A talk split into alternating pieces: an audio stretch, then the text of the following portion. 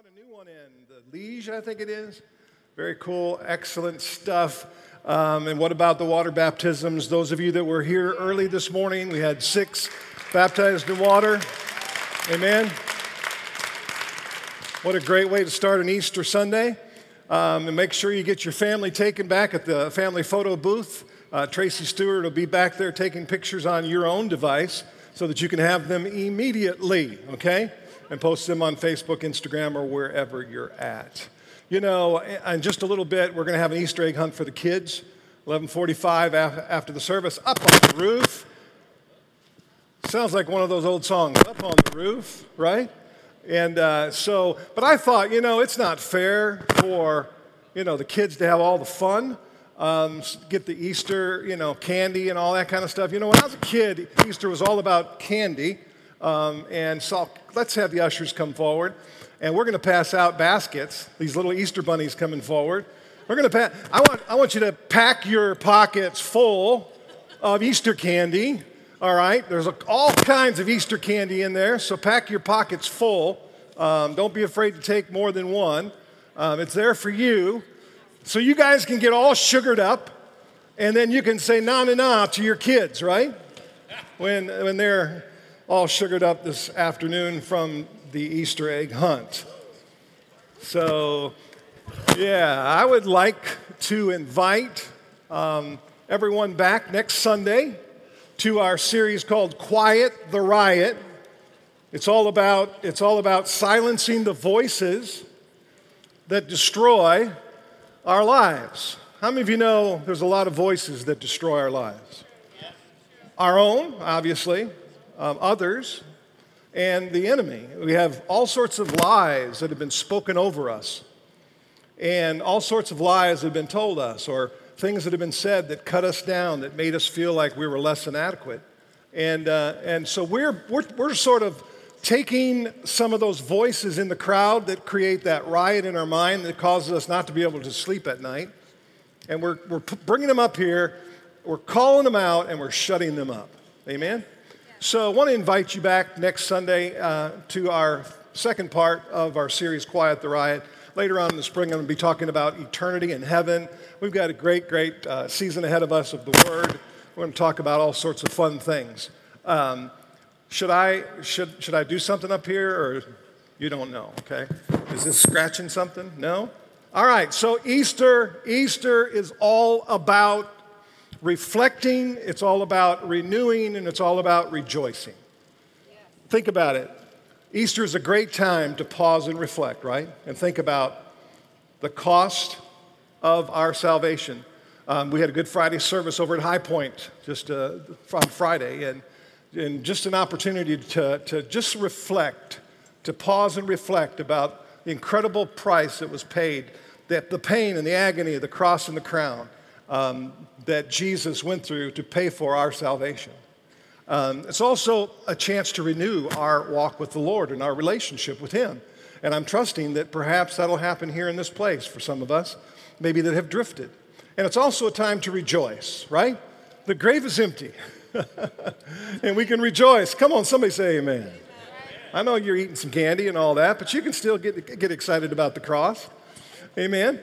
So, today, I know you may have chocolate on your hands, but today, can I ask all of us to stand for the reading of God's Word as we read the account of Jesus' resurrection from Luke chapter 24?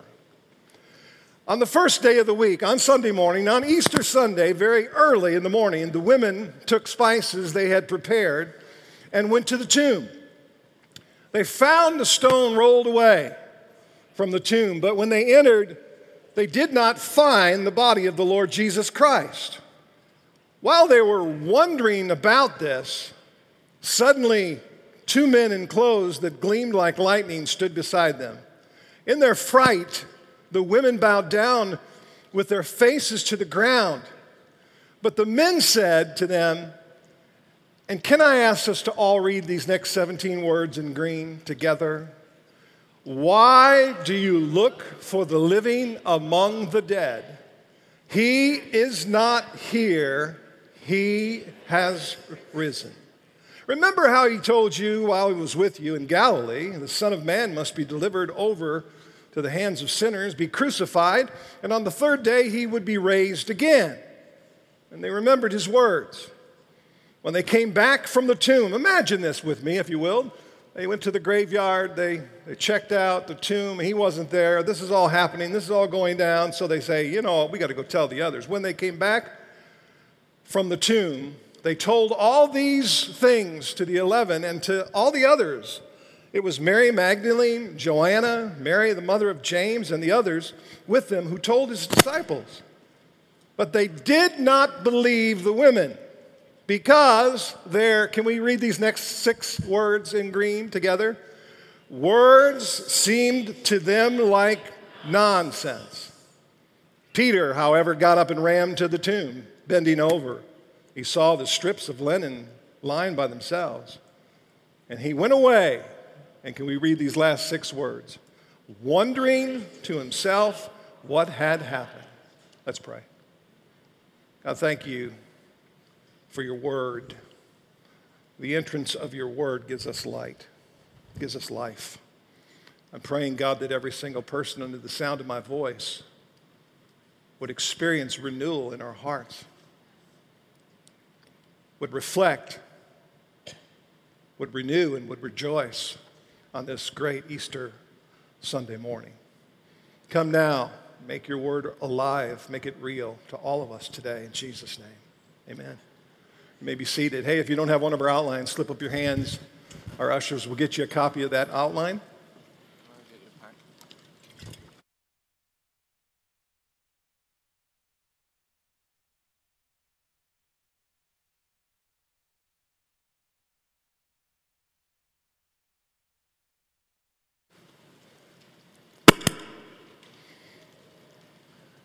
The greatest story, the greatest event in the history of the Christian church, as a matter of fact, in the history of the world, was the resurrection of Jesus Christ. And here's the catch many of Jesus' disciples, his followers, almost missed it completely. Almost missed it completely. During, during his time on earth, Jesus spoke of his death and his resurrection, but his disciples didn't get it. His disciples didn't get it. When, when he died, it's not like they all said, okay, you know, everything's going according to plan. you know, he'll be, he'll, he'll be crucified. Yeah, we see that. But he will also be raised on the third day. Now, they didn't say that. They didn't say that at all, right? Uh, instead, Instead, they scattered. If you read the Gospels, you'll see. I mean, some went into hiding, some, some went back to fishing, right? Some, one even commuted, uh, committed suicide. It's clear by their actions that they did not expect Jesus to rise from the dead. Yet he did. After being crucified on Friday, he, he was placed in the tomb and he rose on the third day. Sunday morning, he rose again. The greatest miracle in history happened before their eyes. But the disciples weren't ready to believe it. It seemed like it was too good to be true. They soon were proven wrong. They saw the resurrected Christ. As a matter of fact, he walked with them. How, many of you have read that he would just randomly just show up in a conversation on the road to Emmaus? He just popped in, right, and started talking to his disciples. He ate with them. He, he actually, you know, showed up one Sunday morning or one morning and said, Hey, cast your nets on the other side. And then he made breakfast for them and sat and ate with them. He, he talked with them, he ate with them, and he even allowed Thomas to touch his hands and his side to prove that it was really, really him. Some, some critics um, actually have tried to portray his disciples as a group of con artists who scammed the public into believing that Jesus had risen from the dead. But what really happened was that Jesus, when Jesus died, his disciples ran for their lives. you know, feeling that they were maybe next in line. They weren't thinking, how can we fool the public? They were thinking about how to save their own skin. and when they heard the story of the resurrection, they didn't even believe it. And here's the deal. Here's, here's the, the, the, the, the situation I want to extend to you today. Here's the deal. Nearly 2,000 years later, when we're faced with the possibility of God doing a great work in our lives, when God doing a great miracle, our reaction is often the same as that of the disciples. We don't believe it. We don't think it's possible. It's too good to be true, perhaps. When that happens, we run the risk of missing out on a miracle, just as the disciples. All right, so yeah, we're gonna we're gonna change this up so we don't irritate you for the whole service.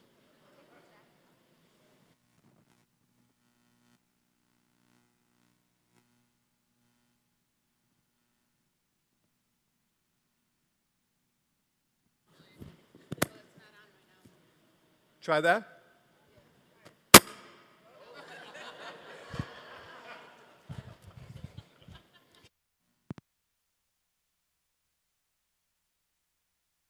Sorry, guys. So, so here's the deal the resurrection of Jesus was the greatest miracle in history, but it wasn't the last. Did you hear me? It wasn't the last. Life is full of miracles.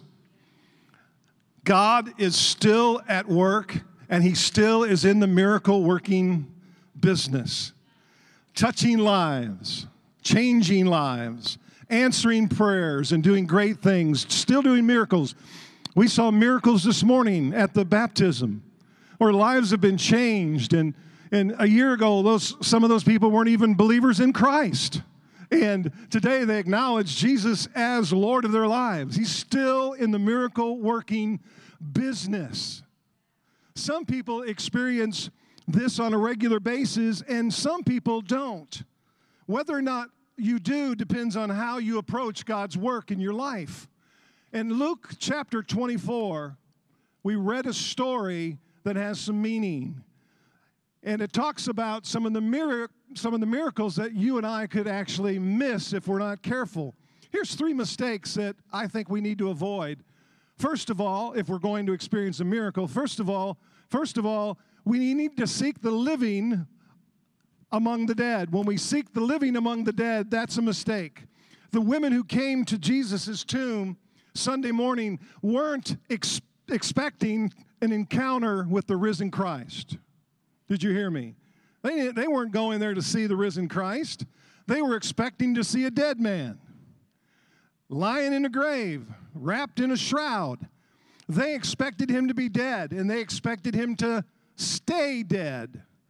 To them, he wasn't the risen Messiah, he was a dead rabbi. They didn't go to the tomb to celebrate the resurrection, they went to mourn his death. They wanted to see Jesus, but they were looking in the wrong place. Come on, somebody. They were looking in the wrong place. They looked for him among dead people, but he wasn't dead. The man at the tomb said, Why do you look? Come on, help me now. Why do you look for the living among the dead? He's not here, he is risen. 17 words that would change the course of human history. And I think, I think we often do the same thing in our lives. We seek, we seek the living among the dead. We seek life among those things that only lead to death. We often look for all the right things in all the wrong places. We all can be guilty of that when, when we're unhappy or when we're unfulfilled.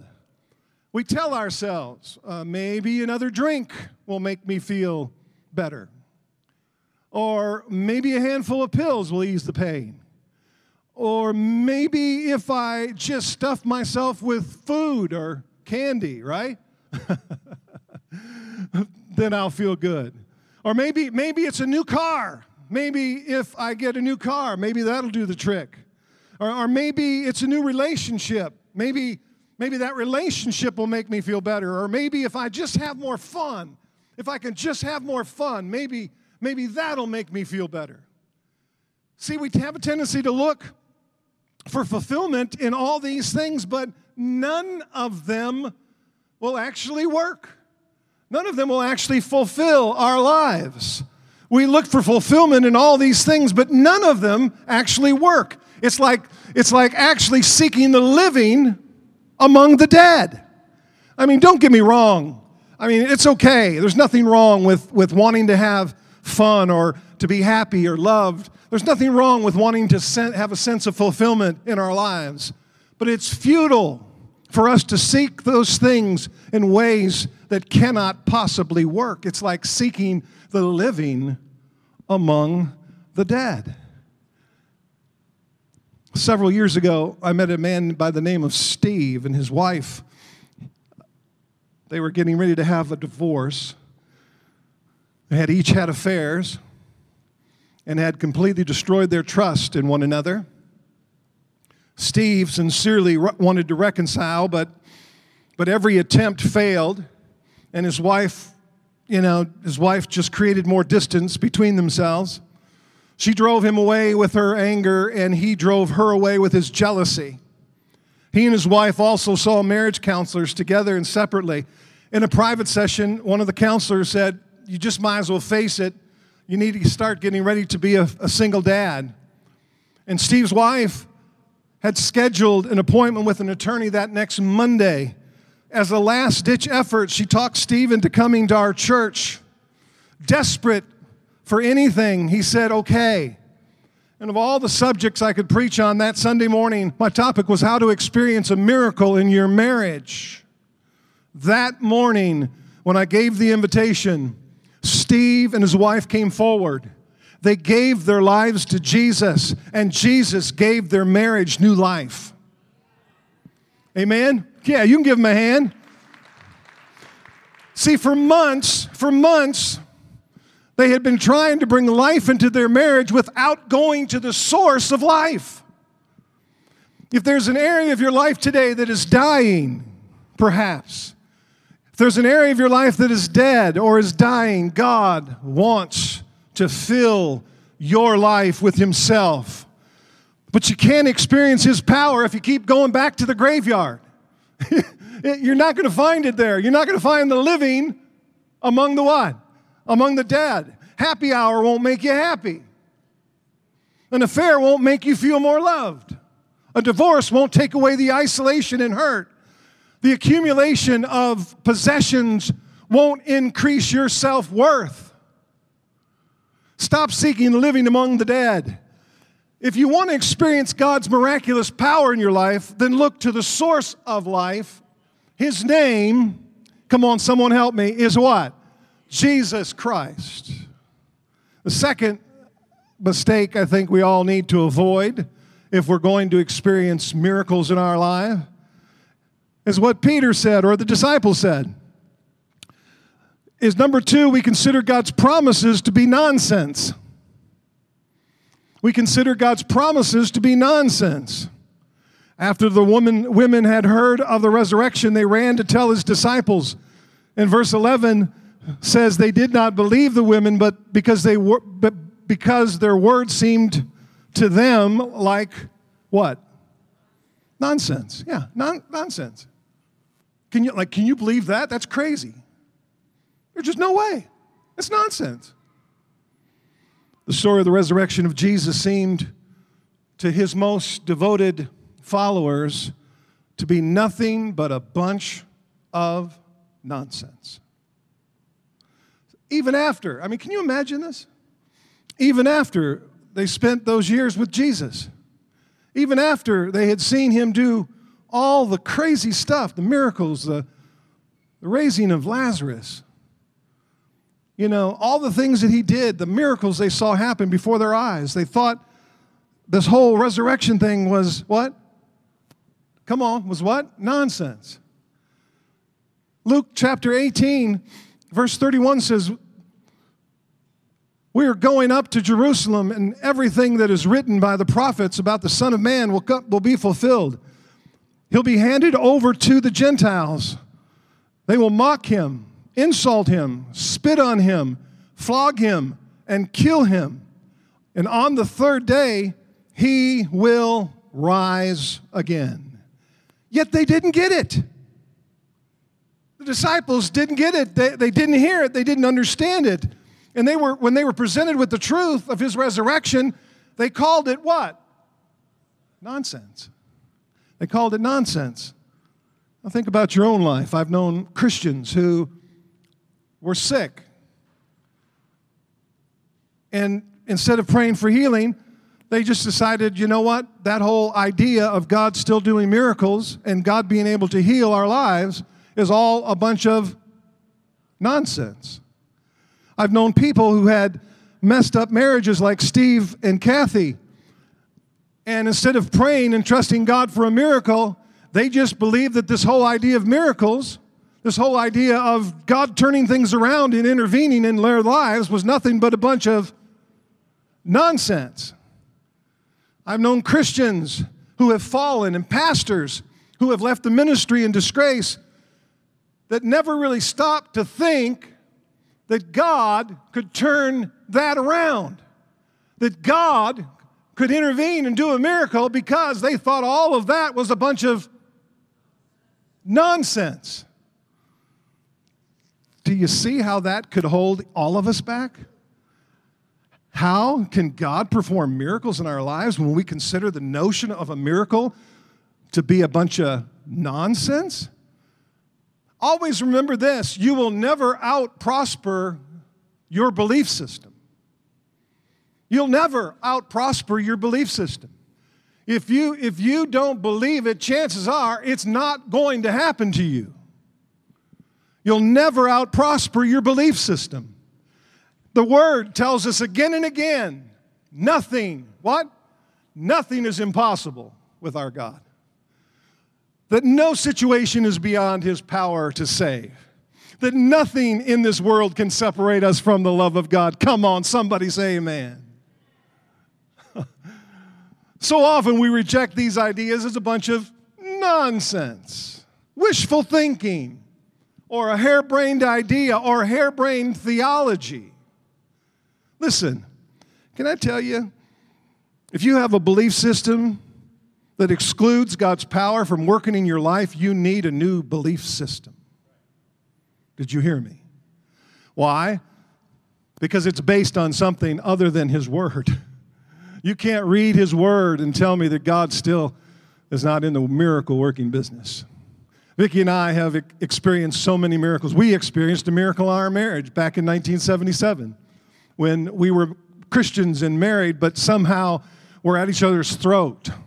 She was at my throat more than I was at her throat, just so you know. but God intervened and did a miracle. And here, almost 43 years later, we're here. Amen? Still rejoicing, still growing, still thanking God for all that He's done. Listen, can I tell you, God wants to do a miracle in your life.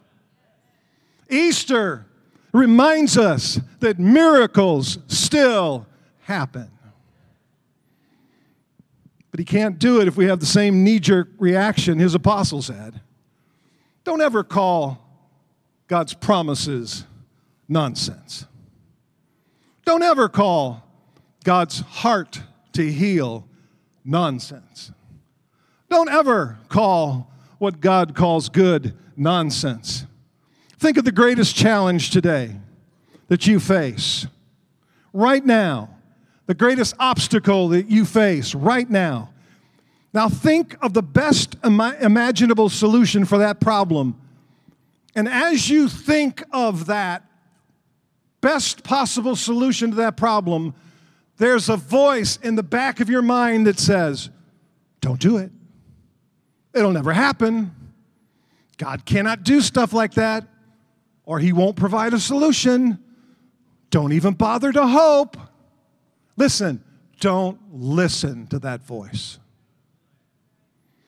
In our series, Quiet the Riot, we've been talking about the lies that we believe. Don't listen to that voice. Jesus said that we have a new father, and the voice of our father we hear, the voice of a stranger we will not follow. Listen, listen to the voice of God that encourages you to step out of the boat and believe God for a miracle that you can indeed walk on the water. Listen, a solution can happen. And I believe will happen if you allow God to work in your life. Listen, listen to the words of the apostle Paul in Ephesians chapter 3 and verse 20. Now to him, speaking of Christ, who is able to do immeasurably more than we can ask or imagine, according to his power that is work at work within us. To him be the glory in the church and in Christ Jesus through all generations for what? Ever and ever. Notice we're still in that forever and ever, right? God's still doing miracles. God's still in the miracle working business. And the idea of God working a miracle in your life isn't nonsense. Amen? It's His promises to you. Choose to believe it. The third mistake we make, if we're going to experience a miracle, is we are reluctant to see life with the eyes of faith. We're reluctant to see life with the eyes of faith. The Bible says, He went away wondering to himself what happened wondering to himself what happened. Even when he was confronted with the signs of the resurrection, Peter was still afraid to believe it. And you and I, oftentimes, when we are confronted with signs of God working in our lives, we oftentimes want to explain it away as some other thing. Just recently heard of a person who was in the hospital, came home to die, and she went to a church service, you know, getting prepared to die, and God touched her and did a miracle. And people started to explain maybe it was the fresh air. She got out of the house, and so maybe the fresh air is what helped her get better. Instead of saying, God did a miracle, we're so afraid to, to simply say, God did a miracle. I had an infected bone in my foot, and and I had so many things happening. I was in the hospital, and it was pretty pretty dark for a while. And uh, three people said, three doctors, three specialists told Vicki and I we needed to cut it off. We needed to amputate it. And we trusted to the Lord. The doctor walked into, walked into my uh, room the other day on Friday and said, That foot is a miracle. God did a miracle. You're healed. See, we're so afraid to say that. We go away wondering. We walk away wondering. Peter walked away wondering. He left the tomb wondering. As far as I can tell, there were only two possible options to consider. I mean, either someone stole the body of Jesus or he had been raised from the dead. I don't know about you, but I choose to believe option number two. See, Peter, Peter still wasn't sure. He saw the shroud in the tomb, but it didn't convince him. He thought there must be another explanation. If you're trying to explain away every good thing that happens in your life, you will miss out on experiencing the fullness of God's power. Did you hear me?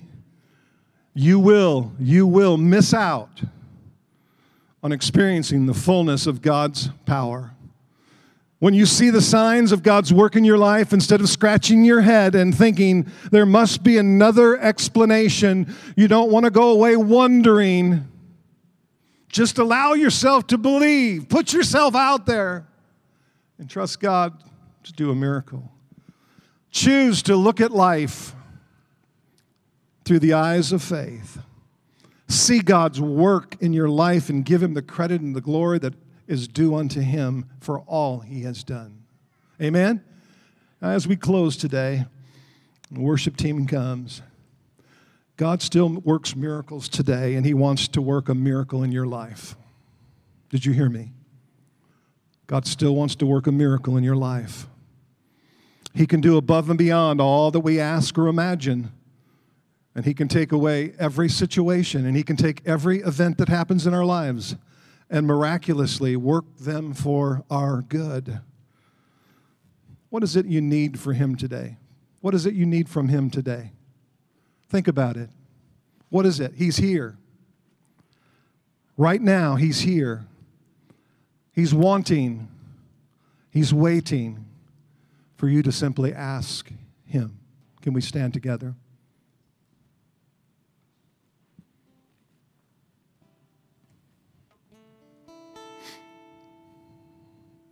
What is it that you need for God to do for you today?